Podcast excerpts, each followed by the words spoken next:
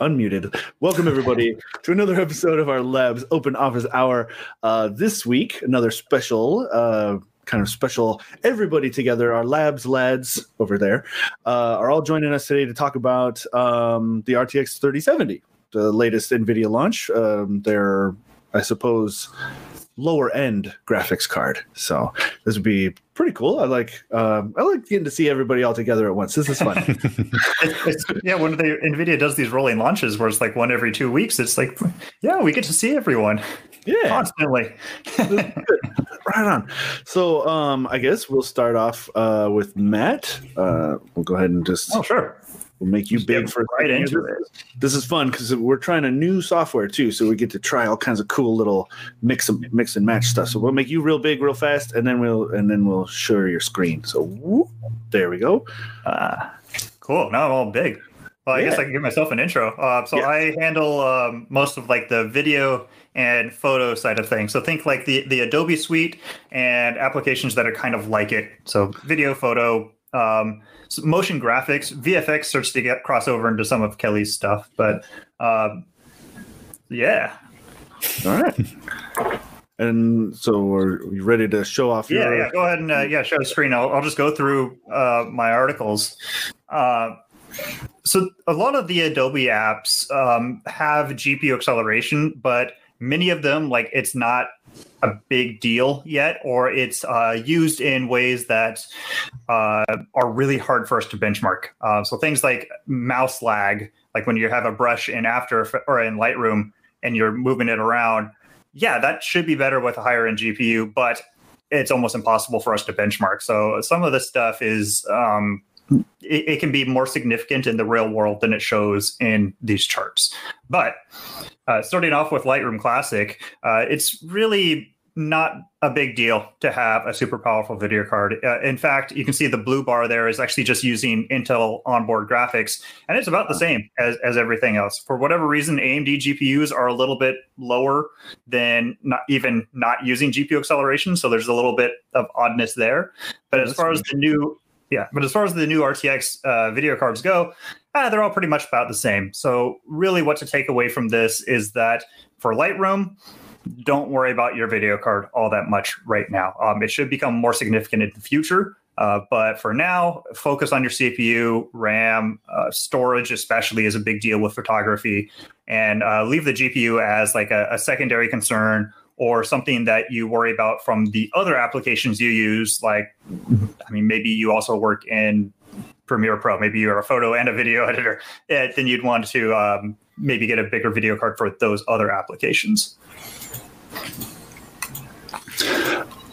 I'm curious myself what mm-hmm. uh, what sort of things in lightroom um, are are taking advantage of the gpu yeah, that's a tough one because they they don't talk about it all that much rather than broad terms. Um, uh, brush lag, uh, like I was mentioning before, uh, slider performance. So, like if you're adjusting the exposure, um, just like moving the slider, I believe is GPU accelerated.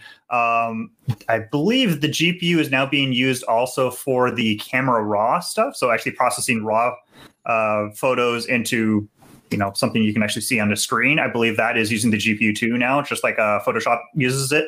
So again, there, there, are places there, and it should make a bigger difference than what we're showing in this chart. But um, it's just those things are uh, most of them are almost impossible to benchmark. So yeah. this is actually the first time that we've done GPU testing for Lightroom Classic in a very very long time, and partially it was. I wonder if there's a big difference now, and the answer is and for what we're testing, no. So probably even when like uh, AMD launches their new video card in whatever, whenever it is, November, uh, we probably won't even include Lightroom Classic just because it's such a small part of everything else. Okay. So what do you got next? Yeah. So so in Photoshop, it's uh, kind of similar to how performance is in, in applications like Lightroom Classic, where it doesn't really make a big deal. Uh, the biggest thing to take out of the testing that we do for Photoshop for GPUs is that having a GPU makes a much bigger difference. So uh, the blue bar there at the bottom is just with onboard graphics, and you can see it's a big jump in performance by having a video card, but it's really not a big deal once you you know have a card. Um, you'll see even there, there like the 1080 Ti from two kind of two and a half generations back, depending on what you treat the super cards as, um, is kind of the same. Um, technically, in our benchmark, it scored 0.5 points higher than the 3070, but that's that's margin of error. Pretty much every single NVIDIA card performs within the margin of error. So if I was to run this benchmark again, you know, or five times, each time the order of everything would just shift around because it's all basically the same thing. So not a big deal in Photoshop. Okay. Uh, next one I've got you then it starts to get a little bit more interesting. Um, in After Effects, the GPU is becoming more and more important um, over time. They've been adding more GPU accelerated effects. Uh, GPU decoding should be coming up in one of the future versions of After Effects, just like it was added into Premiere Pro. And so you get more bang for your buck kind of out of GPUs in After Effects. It makes a bigger impact on your workflows. And as you can see here, like the 3070 outperforms everything um, that was available before these new 3000 series cards. So it outperforms the 2080 Ti, outperforms the Titan RTX, vastly outperforms all of the AMD cards. Um, and the performance uh, goes up from there. So like the 3080 is a little bit faster, the 3090 is a little bit faster. Uh, I think for most users, you probably would the 3070 is very much a uh, worth it for the money uh, kind of video card. Uh, maybe not if you already have a 2080 Ti, but if you're talking about like a new workstation, you're replacing something that's a few years old. 3070 is great. Um, it gets a little bit harder to justify as you go up to the 3080 or the 3090. Uh, if you're looking for every little bit of performance and a few percent matters, great, go for it. But not not a huge uh, increase in performance as you go up to the 3080 or the 3090. And so when it says GPU score here, this is for things like like the visual effects and whatnot, the explosions and that. yeah. That so, so our yeah, our benchmark tests a whole bunch of stuff, and I'm glad you actually point that out because After Effects is very much a CPU limited program. Most of the time, it's almost always going to be the uh, single core performance of your CPU that's really going to matter. Um, okay. This is a specific part of our benchmark that t- looks only at uh, GPU accelerated effects. So mm. it's almost borderline synthetic. Like it's still using After Effects in a way that someone could, but yeah. it's kind of rare that you would only be using GPU accelerated effects and not doing something else that is going to you know turn your CPU into a bottleneck long before your GPU. So this is very much a um, I don't know if you'd want to call it best case or worst case, depending on the way you want to look at it. Um, but a uh, very close in look at the potential performance out of uh, GPUs in After Effects. Um, and, you know, in, in, this stream, like we can't go over absolutely everything. Uh, but if you go to our articles, um, I, we do usually look at like the overall performance first before we dive into these nitty gritty or, or super specific like GPU scores because yeah, I think it's very important to understand like for most people, it'll be this much performance gain with these different GPUs, but mm-hmm. it could have a maximum performance gain of like like this. Uh, and most people are going to be somewhere in between. It just depends on what they're doing and you know what their workflow is like. So um, then I have two more. Uh, next one is Premiere Pro. Uh, it's kind of similar to After Effects, uh, except the GPU is more important, especially now. Uh, so Adobe they added GPU encoding a few versions back, and recently at Adobe Max they launched the version that has uh, GPU decoding for H264 and HEVC media. So mm-hmm. GPU is a much bigger deal now, especially if you're on like an AMD platform or like a, a Xeon or something that doesn't already support Intel QuickSync. Um, which is what Premiere Pro was using for GPU or for hardware decoding. Uh, if you had one of those CPUs, it pretty much performance sucked with you know some of the most common codecs. So now you can use the GPU for that stuff. So it's way more important to have a decent GPU now than it ever was before in Premiere Pro. Um, as far as these new cards go, uh, vastly faster than what AMD currently has available for now. Uh, the 3070 is a little bit interesting. This is one where performance was actually a little bit below the 2080 Ti. Uh, it still beat the 2080 Super by a little bit. Um, and the only reason why that's notable is because in so much of our testing, which I think a lot of the other guys will be showing too, is uh, the 3070 regularly beats every other GPU from the previous generation. So this is almost a, I, I don't want to say it's a disappointment because it's not. It's a four hundred ninety nine dollar video card, and it's you know it's beating the previous generation by you know a, a, very respectable amount at the same price point. It's just that it's no longer the you know the RTX three thousand series are just at the very top of the charts, and that's it. Right. Um, but so it's, it's very much a good value card. It might not always be a great upgrade uh, if you have a card from the previous generation. Uh, but if you go up to like the 3080 and the 3090, especially the 3090 does great in Premiere Pro. Uh, those are terrific cards. You can go up to those and it'll give you a performance boost pretty much no matter what card you had in your system before. Yeah, right on. Uh, then last up, I've got uh, one of the um, applications that uses the GPU a whole lot more, and it's DaVinci Resolve. And this is actually using DaVinci Resolve Studio. Uh, you do have to be a little bit careful with that because the Studio version uses the GPU a whole lot more than the free version. And in okay. DaVinci Resolve Studio, uh, kind of like in Premiere Pro, the the 3070 is between a 2080 Super and a 2080 Ti, which for its price that's still fine. It's it's it's great. Like it's replacing the 2070 Super and it's outperforming the 2080 Super. So that's great. Uh, the 3080 and the 3090s are really what are, are super impressive though. The 3080 like easily beats a Titan RTX from the previous generation or a 2080 Ti by what is that like almost 40%. So like that's terrific. Uh, the 3090 is also really cool uh, because uh, in this test we actually included dual 2080 Ti's. Uh, so it's two cards from the last generation, and the 3090 almost meets it. Like it's within a few percent, uh, and it has 24 gigs of VRAM versus 11 gigs of VRAM, which is huge in Resolve, especially if you're wanting to get up to like 8K uh, timelines. So and it's cheaper. I, I, believe. I believe a 3090 is cheaper than two 2080 Ti's. So you get almost the same performance, way more VRAM, and it's way less less complicated. Like having one video card instead of two is just better all around. You're gonna have less chance of things failing. It's less, you know, driver weirdness that can happen in Windows, and you can get multiple cards. Like uh, if we have time, I really hope we have time to talk about multiple GPU setups at you know in this stream too, because the 3090 is really cool and really difficult to do in large uh, quantities because it uses so much power. Uh, so before we move on, we do have a question from YouTube, and this is going to yeah. be super cool because I can show it on a screen. Bing! Lord Swaggity nice. asks, uh, I currently have a 5700 XT and a 3600X. I'm looking to spend a decent chunk of money on a new GPU and CPU. My use cases are gaming, streaming, video editing using DaVinci Resolve, 3D work using Blender, and some dabbling in AI. I'm currently thinking of going with the 3080 and 12 core new Ryzen. I think it's the 5900X. Do you guys think it's the right choice? I would say tune in next week to hear some more details. yeah. At least for the yeah. CPU. But yeah, since we're on a video card topic. Yeah, on the video card topic, I, at least for Resolve, I can speak directly because I mean we had it up here, and I think he said 5700 XT, right?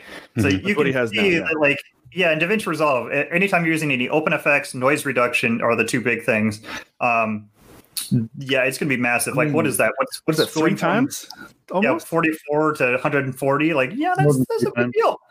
Um, that's uh, so it's it's huge. The the one thing I do always want to make sure people understand is with DaVinci Resolve, you really need to have the studio version to get that benefit. Um, almost always, if you only have like I think the studio version is 300 bucks, you're going to get Pretty more out of uh, buying the studio version for $300 than doing $300 worth of hardware upgrades. So if it's a choice between upgrading wow. your GPU and buying studio, buy studio because uh, that's going to get you usually more performance and it's a um, forever uh, license. Uh, I think the keys that we're using are for like DaVinci Resolve 8 or something like that. Oh, wow. And it works. We're on DaVinci Resolve 14, 16? No, 16. We're on DaVinci Resolve 16. So it might not be eight that we had, or maybe it's 12. But either way, like you use, you buy that one time and you have it forever, which, which is awesome. You don't have to pay for any upgrades or anything like that. So studio first, then definitely a 3080. And then on the CPU, yeah, like Kelly was saying, um, NDA lift or uh, sorry, a product availability for that is next Thursday, right? November 5th. Mm-hmm. Yeah. So we should we should have a whole bunch of content around that and uh, tune in for that too. Um, and if, if you can't wait, yeah, get get a 3080 first and then wait and see what to do with the CPU. Nice thing with AMD is you, you, as long as you have a it's a 500 series motherboard or in the future, I think a lot of uh, the 400 series boards are supposed to receive BIOS updates to support the new CPUs. So at least on most platforms, it's going to be just a drop in, which is great. Hmm. And I will say for Blender, if you're doing, uh, especially if you use cycles, they're real time rendering. Um, it's all ray traced, like RTX mm-hmm. accelerated. So you will see a massive improvement going from a Radeon 5700 to a 3080 because you get all the ray tracing effects. It will just it will render your scene in like near real time. Um, uh, Sir Wade has an awesome video when he got the 3090 using Blender in his cycles, and it it will blow away that 5700 like you wouldn't believe. I'll I'll touch on the AI stuff a little bit uh, when we get to my my chunk. It, it'll be a little bit different than than what you're doing because I looked at uh, Linux uh, stuff and and specifically things that were optimized by NVIDIA, but it'll it will directly apply like TensorFlow on Windows. It'll you'll it'll be the same kind of performance. Um, but yeah, 3080 is is awesome. That's great. 3080 is a great card. It's a great mm-hmm. card that's probably the most exciting one to me. Like 3090 is crazy just from how crazy it is, but and, and the price is so much lower. The price is what a thousand dollars less than a Titan RTX. That's yeah. awesome. Um, but 38, I don't know. 3080 just seems like such a solid card. It's a normal size card. Uh, yeah. Uh, it, it's not like insane. I mean, it, it's kind of high on power draw, but it's not 3090 insane on like power draw and everything. And I like it. Yeah. I That's only 300 watts. That's the one I want to get if I, uh, if I can just buy an upgrade. Yeah. It, 3090 is just too big. like, like we had the 3070, 3080, and 3090 next to each other. I think it, maybe it was even in Don's uh, test. We had two of them. Seeing like the 3070 next to the 3090 is like those pictures where you see like a big pickup truck and then they zoom out and it's like that giant, you know, industrial dump truck behind it, like bigger than our building. yeah. So we have another we have another question from YouTube. Uh, what would it go? Uh, here, here we go from Matt McKendry. Uh, interested in the upgrade to 3070 from a 1080, but concerned that it only has 8 gigabytes VRAM. Should I wait until that possibly gets bumped up later? I mean, if you're not in a rush to have a new GPU, you can wait. I mean, you're not going to probably have a lot of luck finding these right now. Anyway, they're uh, they're kind of uh, unicorns at the moment. So certainly, if you're not in a rush, you could wait and see what happens. But man, there's been so many weird rumors floating around about higher memory versions and stuff. Mm-hmm. Who knows what of that is real? What was made up? Uh, I wouldn't trust anything until Nvidia officially puts it out. Yeah the, the one thing I always tell people who are worried about VRAM is the, the nice thing is you have a card now that's bigger. So what you can do is just during your day, just just open up Task Manager. Oh, here, actually, Houston, you mind sharing my screen again? I'll just do it and I'll just show you. Um, Where'd it go? This one. So if you open up Task Manager and you go to the Performance tab, you might already know this, but uh, and you go down into your GPU, it'll actually tell you how much video memory is in use. So right now I'm using four gigs out of eight, and so you can just watch watch that throughout the day as you're working. Um, as, anytime you're doing something that you you know have waiting a second on, just bring up Task Manager and see if your GPU load is probably or the VRAM usage is above probably like six gigs. Then I would be worried about a 3070 with only eight gigs of VRAM. But if like throughout your day you sit there and you look at it, it only ever says four gigs of VRAM being used man, 8 gig card's fine. Like having more VRAM doesn't give you more performance. It, it's just like storage on your hard drive. Like having a whole bunch of empty space, yeah, it's kind of nice. It's great for future proofing and, and all that. But having an SSD that's, you know, mostly empty is going to be just, well, I guess it's not a great example because an SSD that's super full can be slower, but uh, but it's basically it doesn't give you a whole lot by having extra. So take a look at Task Manager, see what your actual usage is today, um, and then do think about the future. Like if I don't know what your you know industry or what you what you do professionally, but if you're a video editor and you're only working with HD footage right now and it's only using four gigs, great. Uh, but if you think you might start working with some 4K footage in the future, yeah, you got to take that into account as well. So always do think about what you're going to be doing in the future, uh, but that can give you a nice baseline just looking at what you're using today. Hmm. Okay. Uh, I think that covers. Lord Swaggity had another comment about um, the 10 gigabyte VRAM on a 3080. Uh, going to be a limitation at all? Question mark. Uh, 3090 seems too expensive. Should I wait for a 3080 Ti? So I guess that kind of that kind of touched on that kind of an answer there. Who knows what Nvidia is going to do? No one knows anything you see out there. It has it's probably more likely to be wrong than right, but Yeah, it'll be interesting to see what pressure AMD puts on. Didn't the cards they announced all were 16 gigs, right? Yep. So, the, I think one of 16 them was less, but most of them were Oh, 16. so that that could put some pressure on Nvidia to put something higher out, but we'll just really have to wait and see. Yeah, I mean AMD usually has had more VRAM than uh, Nvidia's at the same price point, right? And that hasn't prompted I think Nvidia the to last do anything. was as well. Yeah, but we'll see. I hope so.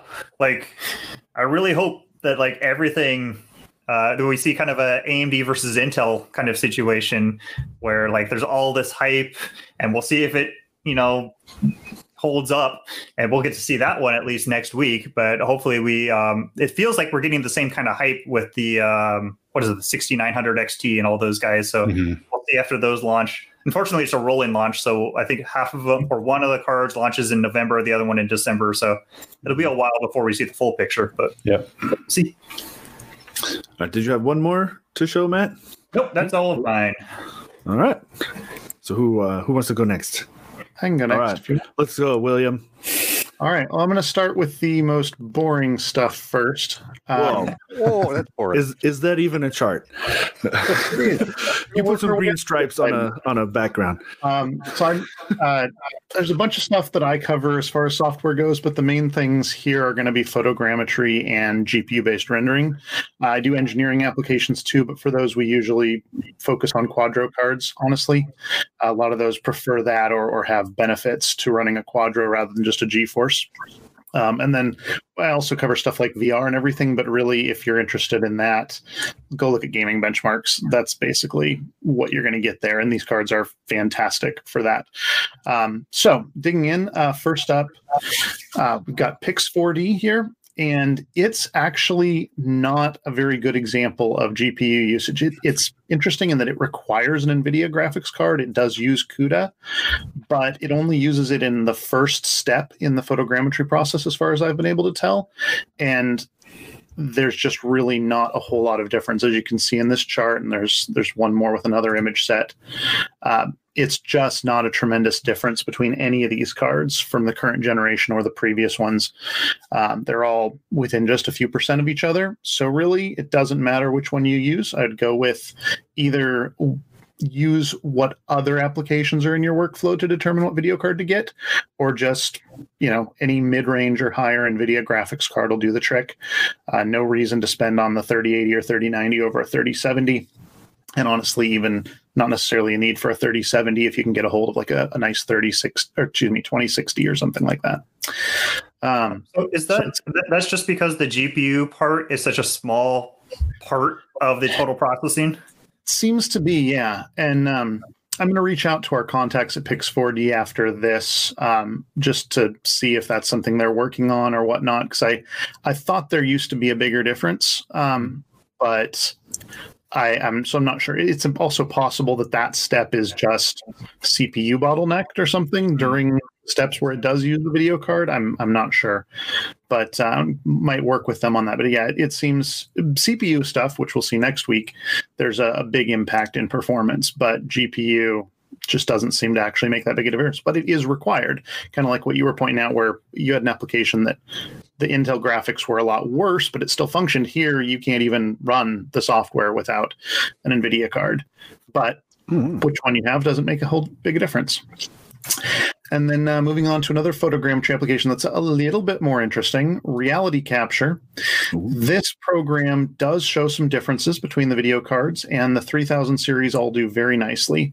Um, the 3070 bests the 3080 and 3070 that, or excuse me, 2080 and 2070 that preceded it, uh, whereas the 3080 and 3090 beat all of the old cards, including the Titan RTX. Um, so pretty impressive there. And um, there's not a ton of difference at the top end though between the 3080 and 3090. So I think for most folks on this, I'd go with a 3080 unless you need to save some money, in which case the 3070 is really not that far back. Do you think that's uh, due to a CPU bottleneck?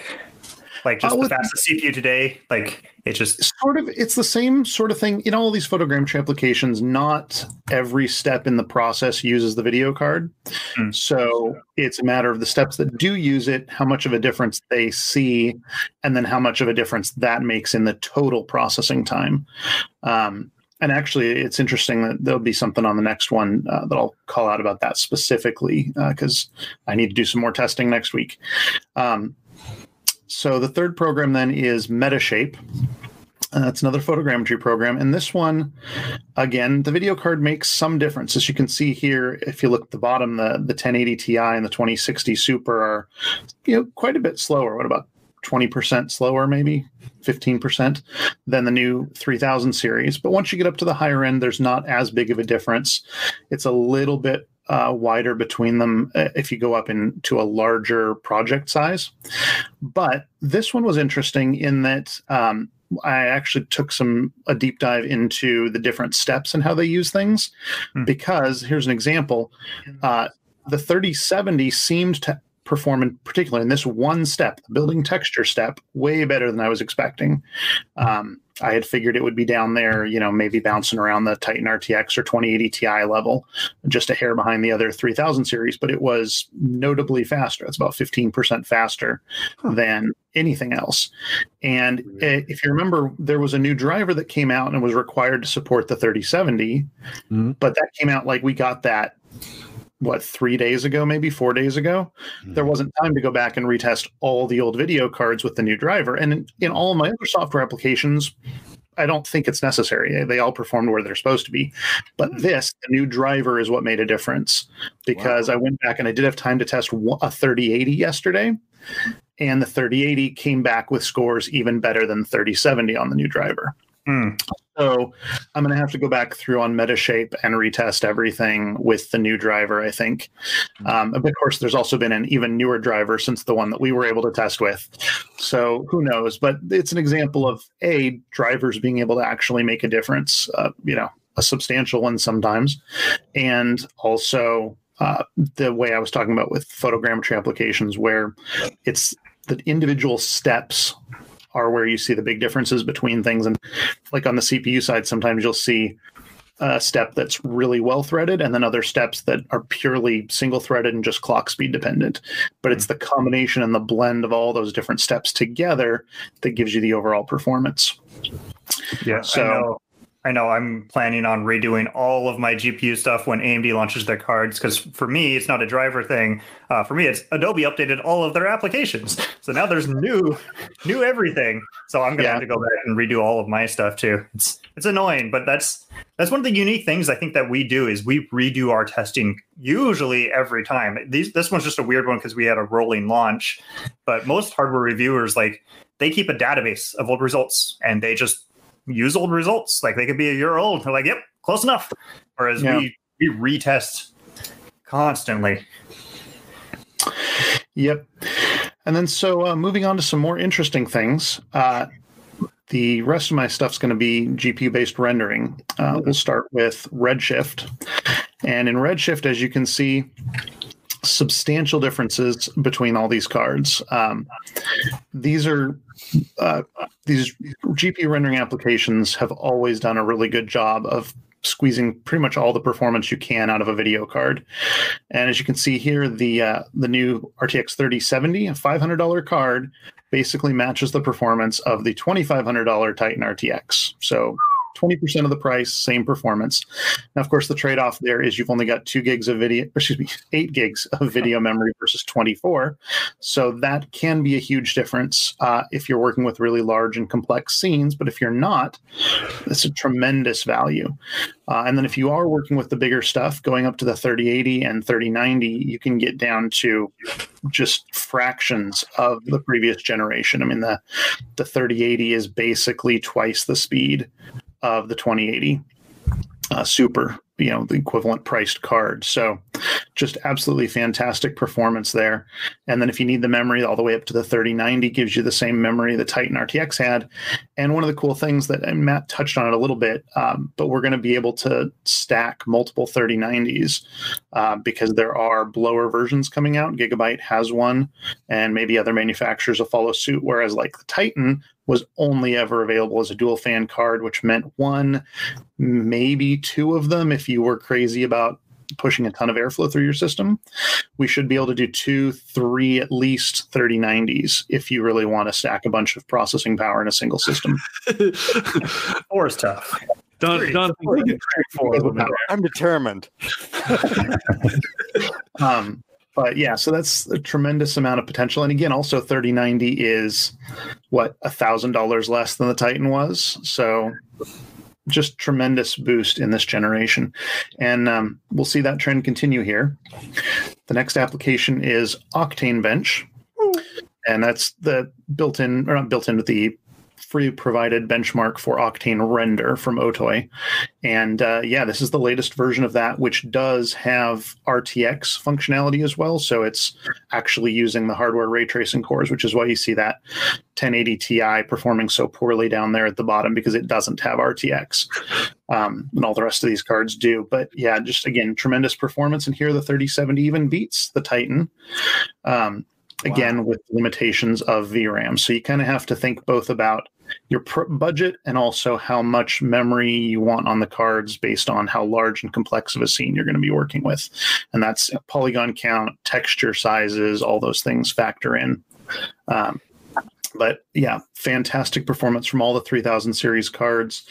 One thing that I did notice as I was kind of crunching numbers here on, and it applies pretty much to all these rendering engine applications, is the 3070 and 3080 give you almost identical performance per dollar if you're hmm. just looking at the card. So at a $500 3070 and a $700 3080, you break the numbers down and, and they pretty much give you the exact same performance per dollar there. You just get more VRAM with the 3080.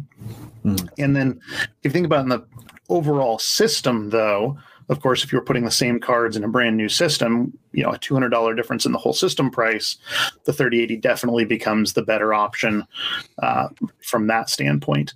And then the 3090, of course, costs a lot more and doesn't give as big of a boost, but has that massive 24 gigs of memory. So if you need, that's primarily the reason to go with the 3090 is if you want to stack multiple cards together and or if you need extra VRAM uh, for what you're working with. And is it, is it, will it, I suppose, will it make a big difference? Like say if I had two 3090s, is that going to uh, like yeah these rendering applications have almost perfect scaling. Um, octane in particular is pretty much just double that number. Um, no way. Redshift is a little bit lower. Redshift you'll get like 90% extra out of the second card not quite a full doubling in my experience anyway. We're gonna do um, we've actually got the blower cards in we got a few of them in at the office, and we've requested three of them for up in lab so that I can do one, two, three scaling tests. Wow. Uh, hopefully, have that probably in the next couple of weeks. Um, we'll see timing wise. Yeah. Um, and hopefully, and we've we'll also multi GPU stuff at, at, once we get through all these structures. We want to make sure we get through all these RTX. totally. Stay on the stream because we're going to talk about multi GPU because there's a lot of really uh, cool stuff with uh, when you get up to like four. not saying he's going to test four; he's only going to three. yeah, I'm only going to three because that's what I practically think we can fit, but uh, we'll see. Um, so then the last application is V-Ray, and uh, there's actually a, a couple different versions of V-Ray that are still floating around out there. This is the older one, um, and again, just tremendous performance out of these new cards. Uh, the 3070 lead goes even further past the Titan uh, from last generation. That's and nice. uh, again, similar thing where the 3080 and 3070 give roughly the same performance per dollar just looking at the card. But the 3080 gives you more VRAM. So unless you're really limited on budget, I think the 3080 is a good choice for a starting point. And then the 3090 is fantastic if you need the extra VRAM for large and complex scenes. Or again, if you want to stack multiple cards together, because there are 3090s starting to show up in blower style cards that are better for multi GPU. and then the newer version V-Ray Next, uh, similar story again, basically the same thing. This um, this just shows really how impressive NVIDIA has gotten with the new uh, architecture on these cards. Just wow. absolutely fantastic performance out of the 3000 series when it comes to GPU rendering. So very strong cards. Yeah, that's a, that's incredible. Like the low the low end card this generation is is is no I mean it's not like crushing it completely, but it's it is a significant upgrade from what was the best card you could get just uh, 2 years ago. Mhm. Yeah. it's amazing. I mean, the Amazing. the top end, the, the 3090 is exactly double a Titan RTX. Like that's yeah Wow. crazy. Yeah, like straight to like I feel bad for those people who don't need the VRAM and like they got a Titan RTX, you know, two or three whenever before the 3080 launched, and now they're like, oh, I spent twenty five hundred dollars on a card. I could have spent five hundred dollars if I had waited a month. Yeah, that's Nuts. that's the tough thing in this industry. There's always advancements like that. Like This one feels like it's more than normal for GPUs. Oh yeah. Yeah. At least in a long time. We have a bit of a technical question from from YouTube. Ron Kaplan here asks, uh, "How are the blower 930s able to get away with a two eight pin power connection? Uh, do they have a lower TDP than a standard 3090?" no, that's, the same, normal 3090. Yeah, Yeah. the normal 3090 just has a little Y adapter to go from two eight pins to the proprietary 12 pin thing that NVIDIA is doing on this generation. But now each each eight pin is supposed to be able to power or pull 150 watts. So two of those is 300 plus 75 from the PCI Express slot gives you 375 watts, and I think it's a 350 watt. Plenty of headroom. Yeah. I don't know.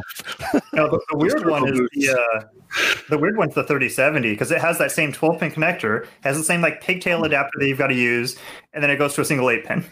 It's like why, why not just take that eight pin and just put it on yeah, the card? same Why- why size do we have an adapter? connector. Yeah, that's weird. I mean, I'm sure it's like Nvidia's hoping they can get this 12 pin connector to be like native on power supplies. So mm-hmm. I, I think they're trying to future plan all that kind of stuff. So eventually, like it'd be nice if every video card you might ever buy just has a single 12 pin.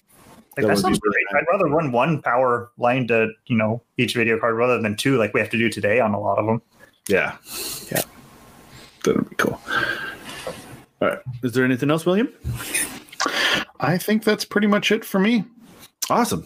All yeah, right. you have some of the most more exciting ones, like photogrammetry, not so much on GPUs, but like a lot of the rendering stuff Rendering is- is it's it's just so impressive what NVIDIA Yeah. is able to do. And a lot of those engines, like they don't even have to worry about competition from AMD because so many of those engines are like CUDA only, right? They are at the moment. Uh, Octane and Otoy keep talking about adding in other support, um, but they haven't at least yet. I checked even a few days ago just to double check, and, and still doesn't look like it. Um, but uh, yeah, V-Ray is kind of interesting because it has CPU modes as well. So it was kind of cool when they actually came out with a mode where it's hybrid. You can use the CPU and the GPU on at the same time. It basically emulates the GPU on a CPU. And when those first came out, it was pretty cool. It was maybe I think back in that uh, GeForce GTX 10 series, and like some of the high end CPUs were more than a single video card, like the the Threadrippers especially.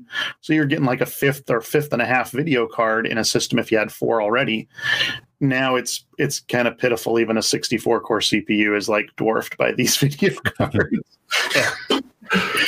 So we have another. This one's a little technical, so for for kind of for everybody, uh, PJ Product asks, uh, "I'm a bit late, so I apologize if this was already addressed. Are all of these Founders Edition cards? Have you ever recommended something other than a Founders Edition card? If so, why?" Mostly what we test with in labs are Founders Edition, but we had a couple of the Gigabyte triple fan cards. I don't remember exactly which models in. Gigabyte was really good about getting us samples earlier than actually than NVIDIA themselves were able to in the 3080 and 3090. Um, and I mean, really, all of the cards should be fine. These are all high end cards. The manufacturers, if you're sticking with the big guys, Gigabyte, EVGA, etc., Asus, you should be fine. I know there was some issues with um, some of the power delivery stuff on some of the early models. Mhm. um, because NVIDIA hadn't done a good job of getting drivers out to partners to test early on. But I think they're probably past all of that. I think BIOS updates and stuff were able to fix some of that. So, really, you should be fine with any of them. The big thing I would say is if you're planning on multi GPU, what we have found is in general, blower cards are ideal, but the Founders Edition cards on the 3080 and probably the 3070, you should be able to stack two if you have enough airflow through your case. But if you go with like those big triple fan designs, really practically just one card is going to be the limit there. So something to be aware of. Um, and then uh, also just something I've noticed is the rear connections will change a lot times between them. So if you want to make sure that you pick a card that's got the right rear connectors for whatever your monitors are, if you're doing more than one monitor at least. Um, Yeah, yeah. We usually try to use the FEs in our testing just because like they're, they're baseline. like we're not dealing with overclock cards or whatever weirdness there is with all Yeah. the third party things. So we and stick with that. It's open air test beds too, so we're not super concerned about the cooling setup. Yeah, yeah. And then in our production department, we use a mix. Um, we use the FE cards a lot. That's kind of our standard. Um, but we do use some of the triple car or the triple fan cards for uh, more quieter setups where we know they're not going to be installing multiple cards and all that jazz.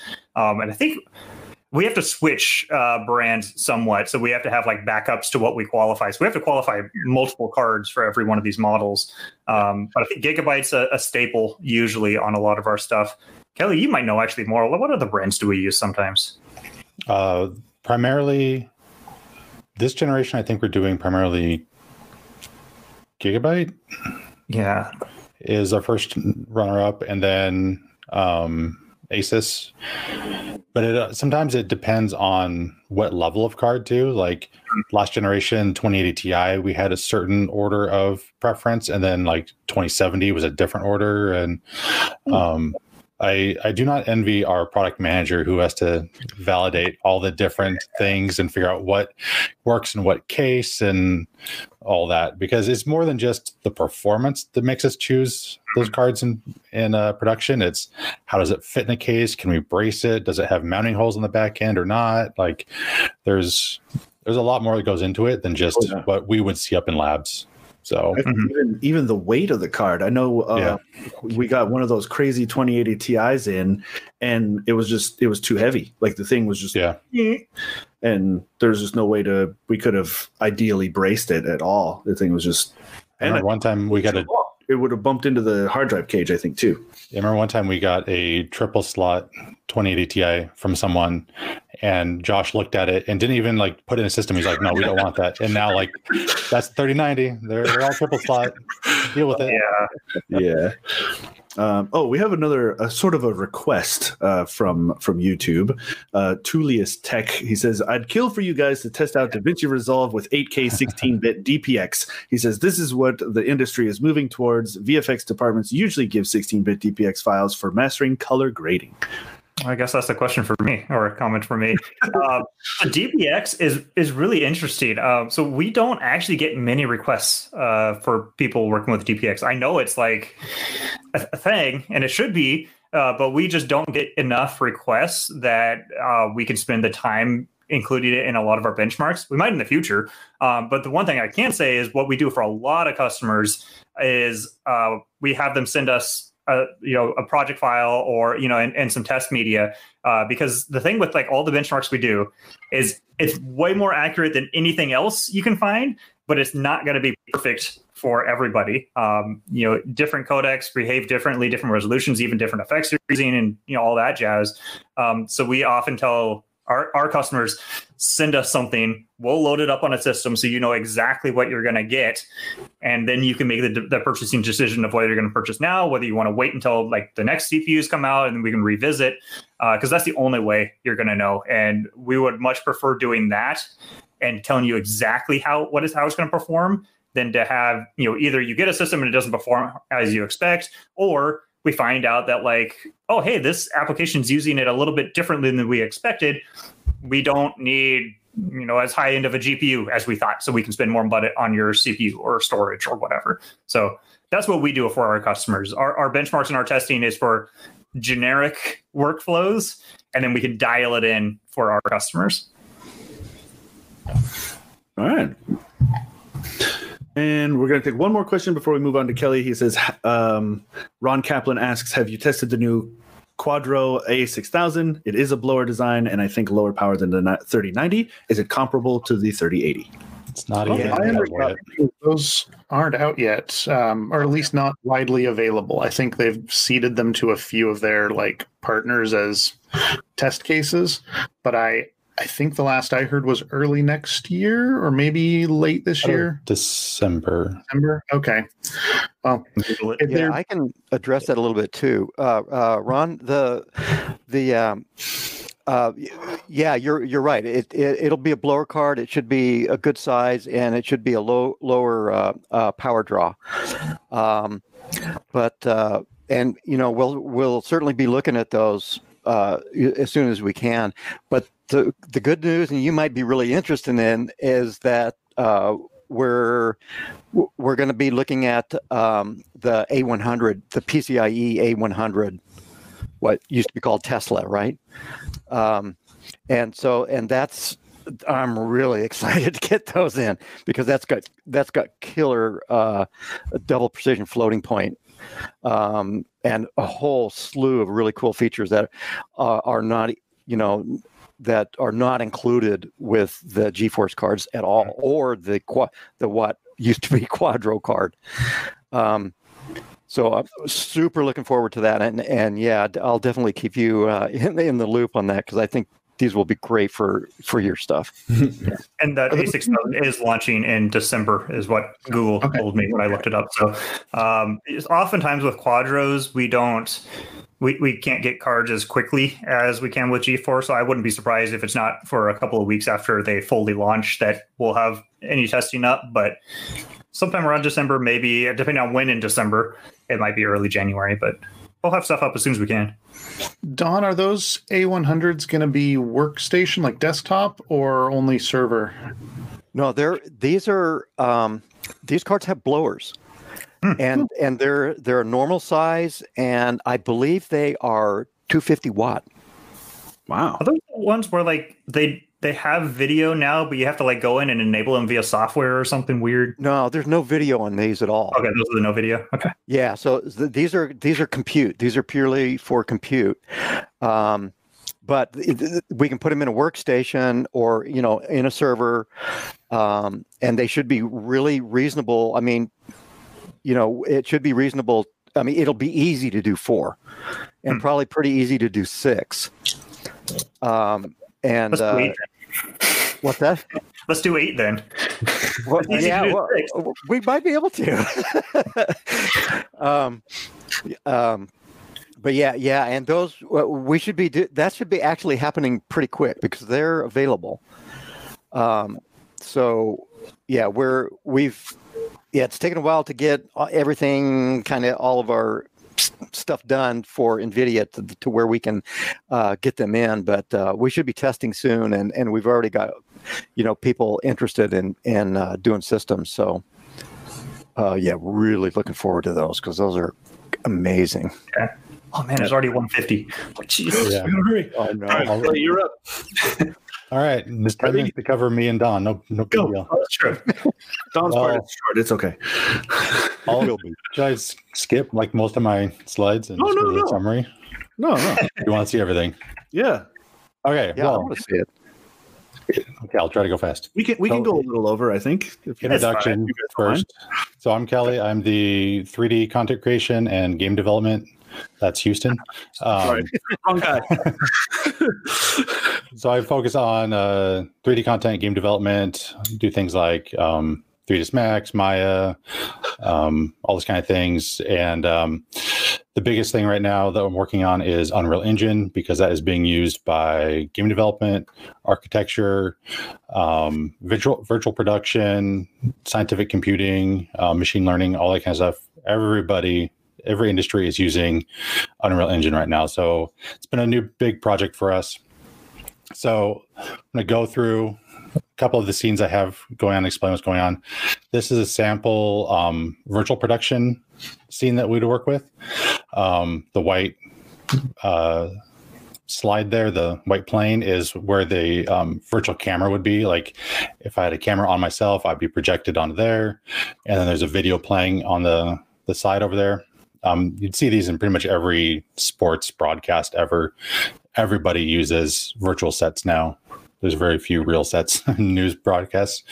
Um, so this is a very lower poly scene, um, just mainly focused on kind of a good um, visual aesthetic, and then has inputs for SDI cameras to be tracked in the in the game engine. So as the camera moves around physically in space, it would the camera in game would actually match that. So the perspective is always correct with the um, the talent on stage. Wow. Dude, that's so cool. Yeah, it's it's unbelievable to watch. so we need to upgrade to that for these streams. Yeah. Uh, that's one of my plans is to make a virtual set for us at some point, but we'll get there. Oh, that'd be cool.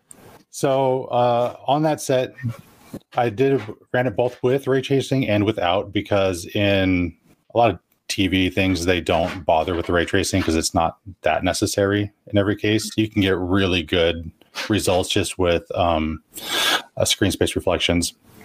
But you can see with ray tracing on in 4K, um, all the cards are outperforming the last generation, including the 2070 is neck and neck with the Titan. It's like within a margin of error of the RTX Titan.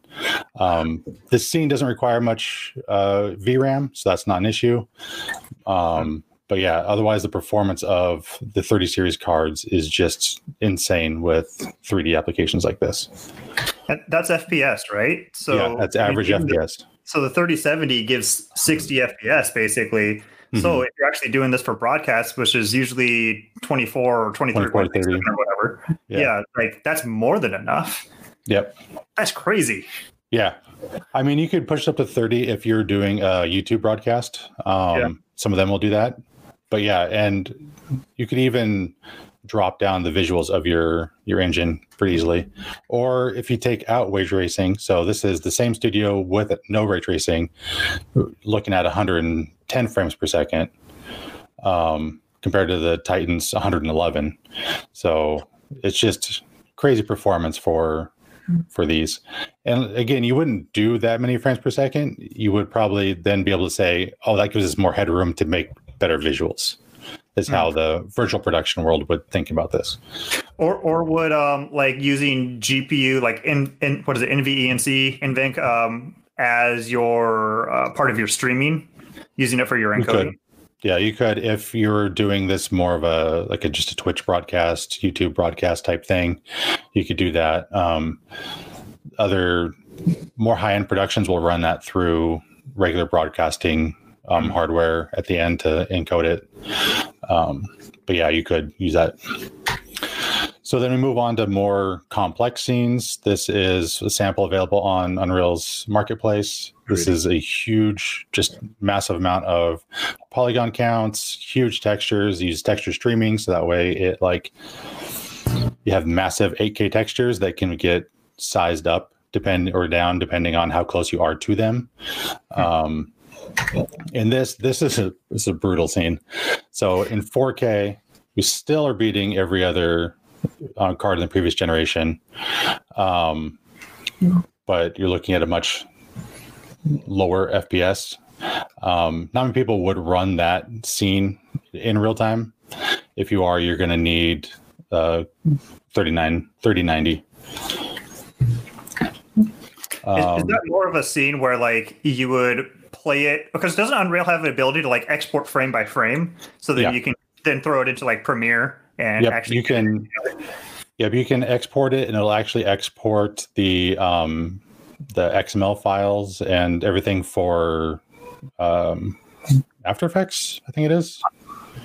Um, so that way you can have like all the time codes and everything all ready to go. Cool. Um, so that, that's really for like virtual production of, of like like the people who are doing like animated movies fully in Unreal. Yep. Wow. Yeah, you could, and you can see that. Oops, wrong way. Um, for the 3090, you're getting almost 24 frames per second on average on this scene. So you could potentially have a movie with that quality of visuals and be able to render it in real time, which is bonkers. It, yeah, in real time. That's amazing. Yeah. Wow. It's like Then we yeah, go you can to- watch animated movies in real time, you know, rendered on your computer. That's like at the point where like you can change what's in it. Like you'd be like, Yeah. no, I'd rather this character look like this. That's where a lot of like cartoons and stuff are going, where they have to put out, you know, 26 episodes a year. Like, why spend a week rendering when you can just do it, have pretty good results, and do it real time? Sorry, my dog is next to me whining. so this is another uh, scene similar to that. Um, this one has focuses more on higher resolution textures. This has like most everything in this scene is every texture in the scene is 8K resolution, so 8,000 pixels by 8,000 pixels. Um, and then this also has a lot of particle effects. Um, it has candles that are all, I think there's a thousand light sources that are all casting shadows in this scene. So this like m- will melt your system. um, this one, the uh, 3070 kind of fell behind because as you're running this, um, it's using around nine to 10 um, gigabytes of VRAM just playing it. So the 3070 just chugged on this. It wasn't enough to crash it, um, surprisingly. Um, but it did falter behind. But you can see the 3090 just destroyed the scene because it has the VRAM to help out. And that could be something to do with also the um, Matt and I were talking about this. Could be something to do with the um, bandwidth of the RAM and how quickly it's able to move it around. Um, it's something I want to investigate further for future iterations of this benchmark. Um, with Unreal, there's so many different ways that people use it and different things that need to happen that it's hard to know exactly what's going on. So on some of these charts, I see the 1080 Ti is a zero. Is that just because it lacks some of the technology you need to run these scenes? This one is um, both these are uh, ray traced, Okay. um, so it just wouldn't. Well, it, w- you can run ray tracing on the 1080 Ti. It just will. I think it's not zero. It's actually like 0.05 or something like that. It's just rounding it down to zero. um, So, so that scene is still rendering on Yeah. the 1080 Ti. yeah, that, that system's still up in labs rendering from two weeks ago. It's fine. um, and then we move on to architecture. So this is an architectural visualization scene. It is focused on ultimate realism. So this is a screenshot from playing in real time. Um, it's got reflections everywhere. It's got massive texture sizes, um, highly accurate lighting. Um, Unreal has a setting where you can, I think they're called IES lighting. It's actually a physical based model of how a specific light bulb functions and like how the light pattern bounces out. So it's not just, you know, a flat light that goes across. It actually has texture to the light. If you look at a light bulb that's really close to a wall, you'll see like it, don't don't look at the like bulb, like if it's near a wall or a lamp, you'll see how it like um, there's like darker parts and lighter parts on the wall because of the glass movement and how the filament is shaped and everything. Um, so you can actually replicate all that stuff in Unreal Engine, which is what this scene is doing, along with um, reflections and everything. So this one, uh, I have a 1440p chart here because only the 3090 and the RTX Titan can actually run this scene in 4K. Oh, Every other video card would crash the driver and I'd have to restart the system. wow. Um, but you can see I'm getting quite a bit better performance across the board than the previous generation. So this would be, um, even though it's too much to run in real time, because 13 FPS is not good enough for anything. Um, this is a scene where you would then render that out, and then the architect would then have this movie that they could then play to the client to be like, "Hey, look, this is what your scene will look like." And even though if it's not um, real time, like you wouldn't just play this full screen at 1440 for a client. Um, you could be sitting there with the client in the editor, which is a smaller window, and be able to update materials in real time and still get even if it's you know a second later that it, it refreshes, you can see instantaneously how this changing this material will affect the lighting. You can change the time of day, and then the client can see immediately, like, oh yeah, this is going to look great at night or during the day, or oh, let's change that from uh, a marble floor to a hardwood floor, and the ch- the updates are instant. And so it, even though it's not like playback real time, it's good enough for you showing a client, working with them, making edits, all that kind of stuff. Wow. Um, and without ray tracing, you can see 39 is getting 13 frames per second with ray tracing. Uh, with no ray tracing, it jumps up to 63 frames per second. So you could get um, like a 90% accurate with uh, no ray tracing and be able to run it at playable speeds. Potentially even use a 3090 to uh, view your new apartment in VR or something like that.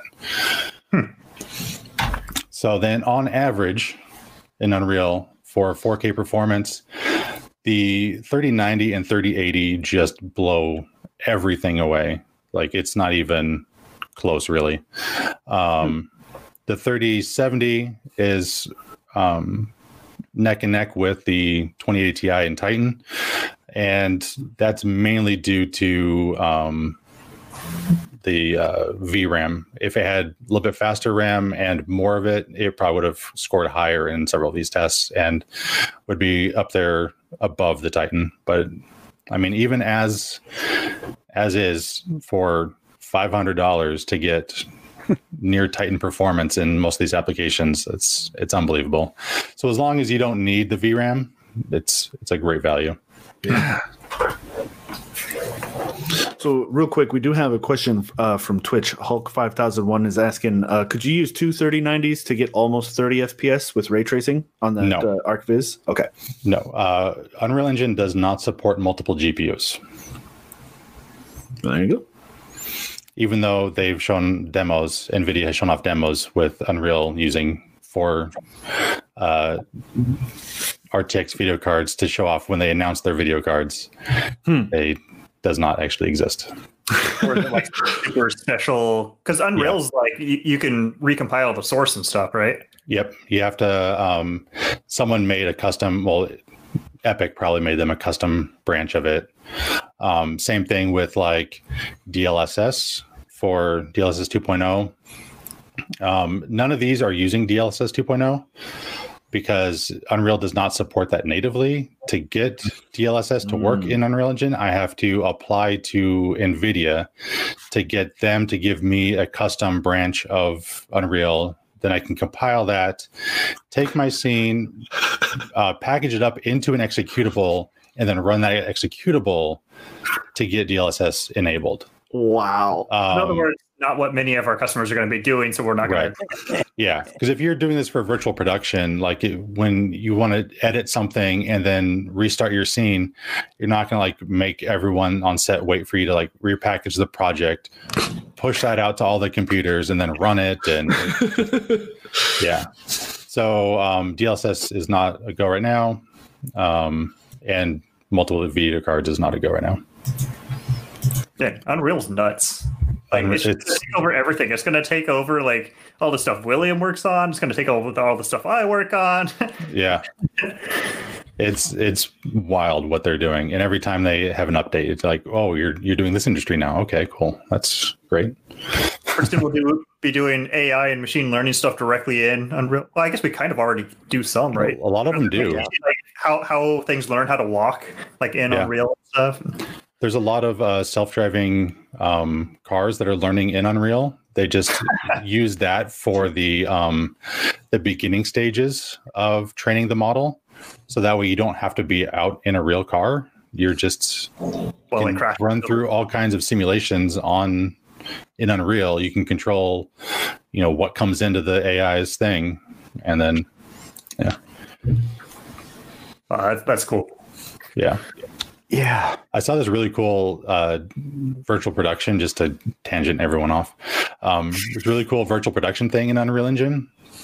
So they're filming against a LED wall, kind of like The Mandalorian, and they're in a car.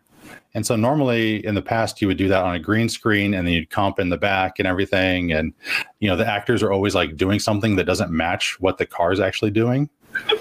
So what they did was they hooked up the steering wheel of the car to Unreal Engine.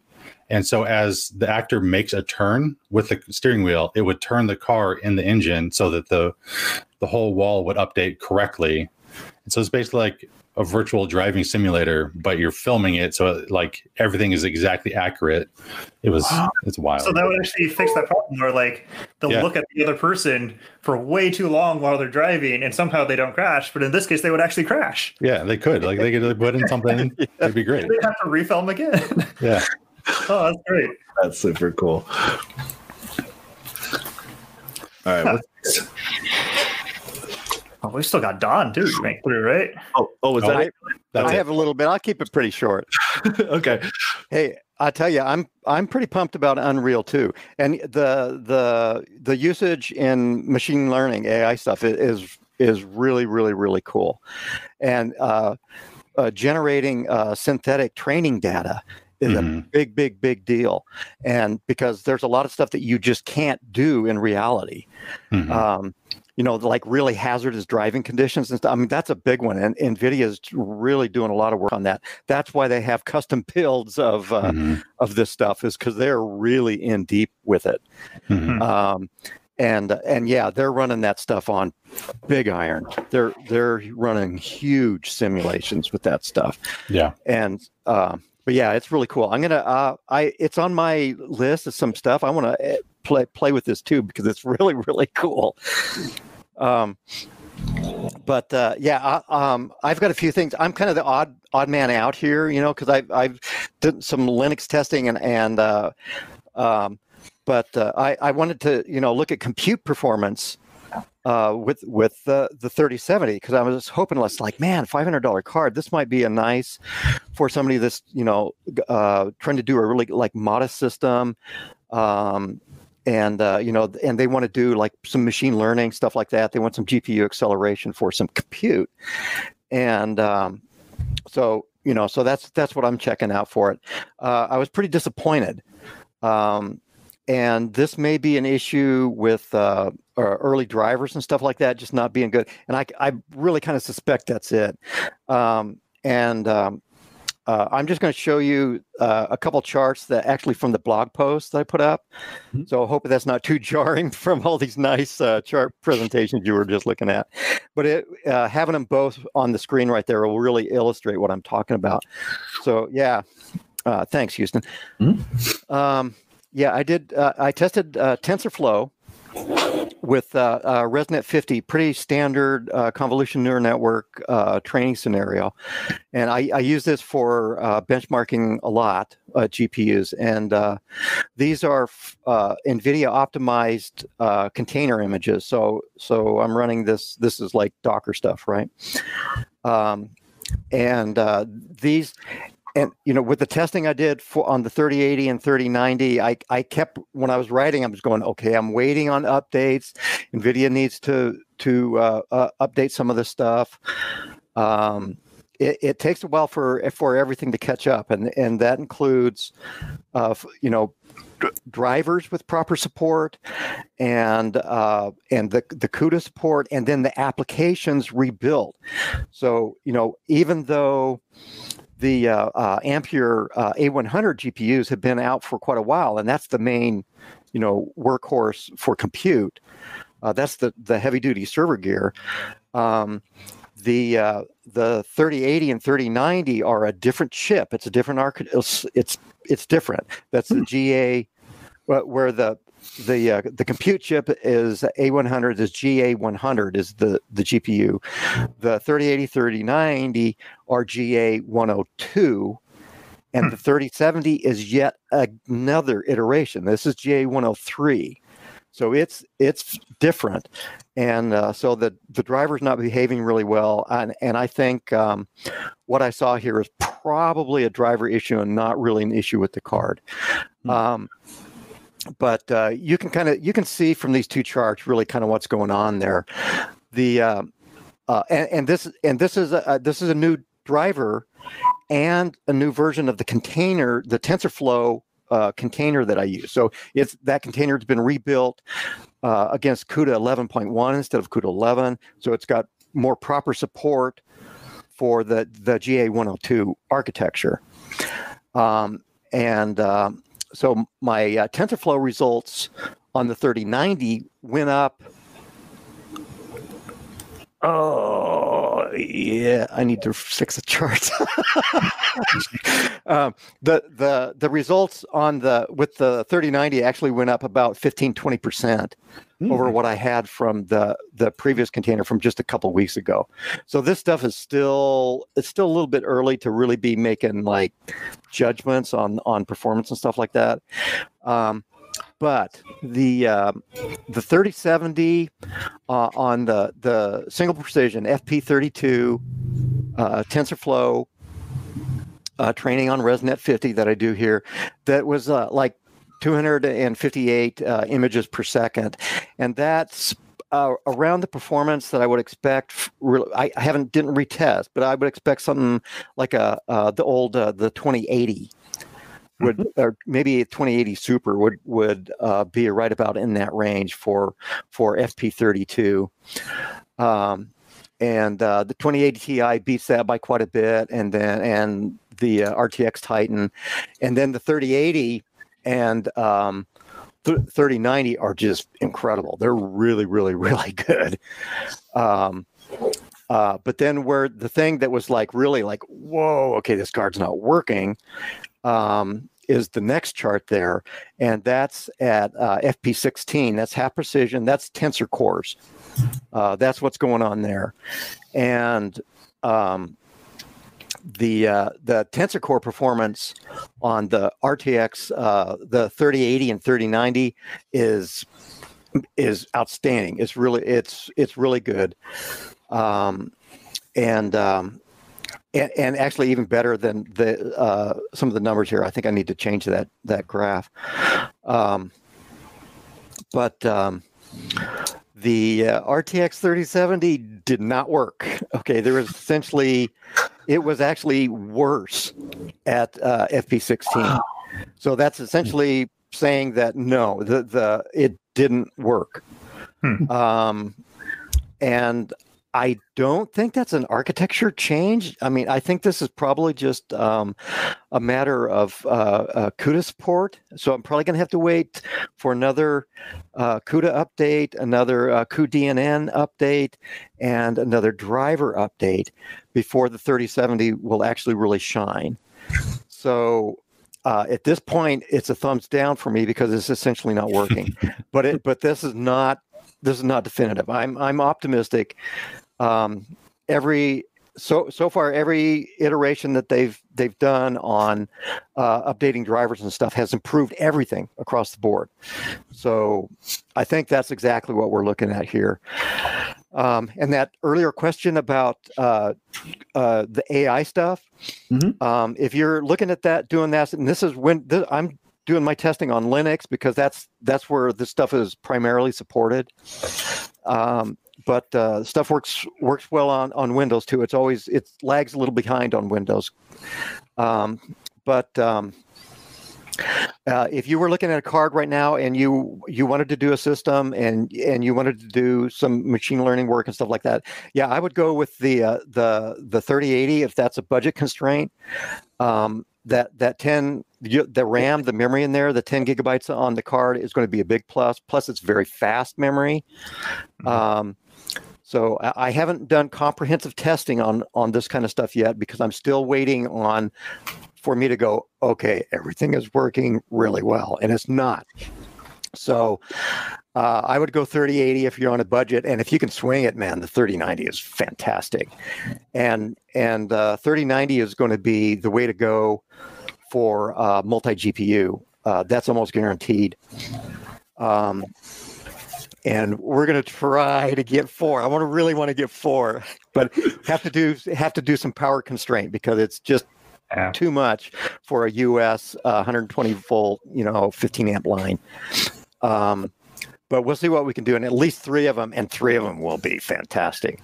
I did I did check I did test uh, yesterday. Scaling was good out to um, four 2080s, and it was like four times what you're looking at in this chart right here. Wow. For uh, FP16, it was like 4,400 images per second. so it was it was fantastic. Uh, but we'll try to do that. Um, the other thing for anybody that's still here that's curious about the GPUs in general, uh, the NVLink did not work.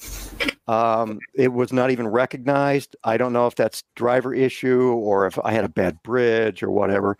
Didn't work. And also on these cards, there's no peer to peer. The so peer to peer is not enabled. Again, the same as it was on the the the the like the the RTX 20 series. Um, so that means that uh, GPU to GPU communication uses mem copy back through CPU. Mm. So that's not a big deal. It, in but some uh, networks that like uh, recurrent networks, like an LSTM, I don't know if it's going to affect transformer networks or not. I'm I'm adding those benchmarks in, and that's that's really a big deal. That's where all the NLP stuff is right now.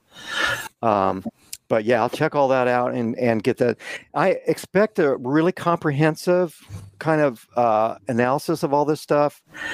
Maybe it's probably going to be first of the year, really before all of the software and everything is really good enough to really do a comparative good test. So It's it's But- tough sometimes. So like, we, we always test things right at launch, and and sometimes people are like, "Wow, but that's just launch performance. Like it's going to get better." And oftentimes it's like, "No, it, it's not." When it's like like no, that's that's what it is.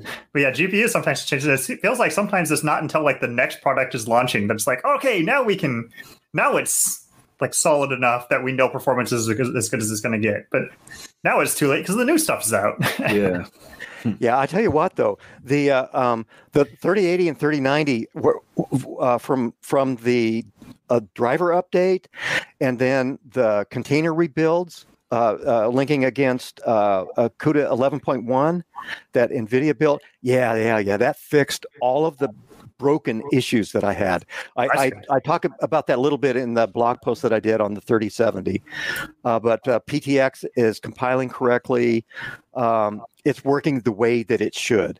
So this is a go. This um, the 3080 and 39 3090 are good to go for this stuff. Um, nice. Right on. but yeah, we're way over, right? No, well, there was one question from earlier that I that I I didn't uh, that I wanted to ask for your part. Uh, Tim Timo TT he asked, uh, "What do you think of Radeon Instinct cards? And can AMD cards do well in scientific use? Is Tesla the best use for this?" I tell you what, um, the uh, okay, N- Nvidia is just killing it for compute. I mean, they're they're they're miles ahead, miles ahead. But the AMD hardware is it's good hardware, and and um, um, expect things to change. Expect things to get very very interesting about mid year next year. Um, uh, AMD has a contract uh, with uh, with Cray, I believe, is doing the build. It's it's it's Cray or HPC. It's a supercomputer going in uh, for DOE, and it's big. It's massive, and they are going to use. Okay, this is going to be on uh, AMD EPYC, and it's going to be on their GPUs as for accelerators. They're Wow. doing the accelerators. That means that the scientific computing, the community, has to get in. Well, they do. This is where a lot of the really nitty gritty work gets done, and. Um, so that's a big deal. This will mean that uh, OpenCL support will probably get done, moved up to a sophistication level that it's easy to use, and that ecosystem will develop out. Um, Intel also needs that desperately to to work right. So right now, no way. I would say no way. Just go NVIDIA for compute right now because they're just killing it. It's insanely great. Um, but man, next year it's going to be some really, really interesting stuff going on. So if you're if you're an AMD fan and you want to see, uh, I you can do stuff right now on the uh, AMD GPUs and do good compute work, but it's the effort involved is is not pleasant. I mean, I have I keep looking at it and going, oh man, I don't even want to tackle it. so, uh, I mean, there are people people may call me out for that, but it's it's not really mainstream and the uh, the support from like the framework you know like tensorflow and all these people it's just not quite there yet but that's going to change Well, hopefully so with hang, hang tight Intel, on that hopefully with Intel launching their GPUs at some point too. Um, hopefully we can get Intel behind developing OpenCL too, and with Yes. Intel and AMD and it being used in that supercomputer, hopefully all of that will contribute to making OpenCL a, a much better framework um, that will actually compete with CUDA. Yeah, it, it's uh, Intel's efforts are massive. They're really working on this because they want the Xe GPU. They want their accelerators to be if they need that desperately for that stuff to be uh, competitive and and really nail it. And the stuff they're doing with oneAPI, all their kind of their unified development, uh, uh, heterogeneous hardware uh, platform they're doing massive amount of work there. It's it's really pretty cool. So, and that will help AMD, ironically. Um, but yeah, that's that's exciting stuff, and that that that should all flesh out over the next year. But you have to be patient. It's there's a lot of work to do. Awesome. Thank you. All right. Um, I think that does bring us to the end of our show. Uh, we our hour over 20, 20 minutes past, which is, but it's cool because there was a, there was quite a lot to cover, a lot to talk about, and uh, we had really great questions coming from uh, from our audience. So I appreciate you guys sticking around for a little bit extra, and also the audience as well for sticking around. Hey, Uh, Houston, before we go, before we step out, I got to clarify something because I, I I messed up a little bit when I was uh, replying to Ron. I um, those those um, um, the the A100 PCIe that's passive card. Ah. I, I'm all excited about it because I'm, I'm putting those in our I, I want those for our 2U and and our 4U. Um, so I'm I'm not even thinking about about uh, you know fans on the cards at this point. so yeah, that that's my bad. It, we'll need the A6000 uh, for that. Um, Okay. I don't really know if uh, uh, NVIDIA will do a uh, with will do a, a PCIe blower card on the uh, uh, A100 or not. Hmm. Um, but yeah, that was my bad. I was just so excited. I, I really want to get my hands on those GPUs. We can just 3D print some ducting. You'll be fine. Yeah. Oh yeah, yeah. Oh hey, like like with the Xeon Phi, right? Yeah, no problem. All right. Well, um, thank you guys, uh, all of you gentlemen, for for joining us today for our uh, big, epic, or I suppose, NVIDIA uh, Labs Open Office Hour um, for uh, the 3070 launch. This was uh, this was a lot of fun. We we learned quite a lot, and um, it was a good it was a good look across all all of the the cards really. Um, and so thank you guys very much for that, and thank you to the audience as well for joining us. Uh, we do this every Wednesday and Friday. Wednesdays, we bring industry experts from outside the company to talk about their workflow and how they do their thing. Uh, and then Fridays, we have our labs team, uh, sometimes one at a time, sometimes a big collection like this, uh, to kind of get a little more in depth into the hardware and, and how it affects the software work. So, uh, mark your calendars for that Wednesdays, Fridays, 1 p.m. Pacific Standard Time. And um, I guess we'll see you all next time. Yeah. yeah. Bye. Yeah. Bye.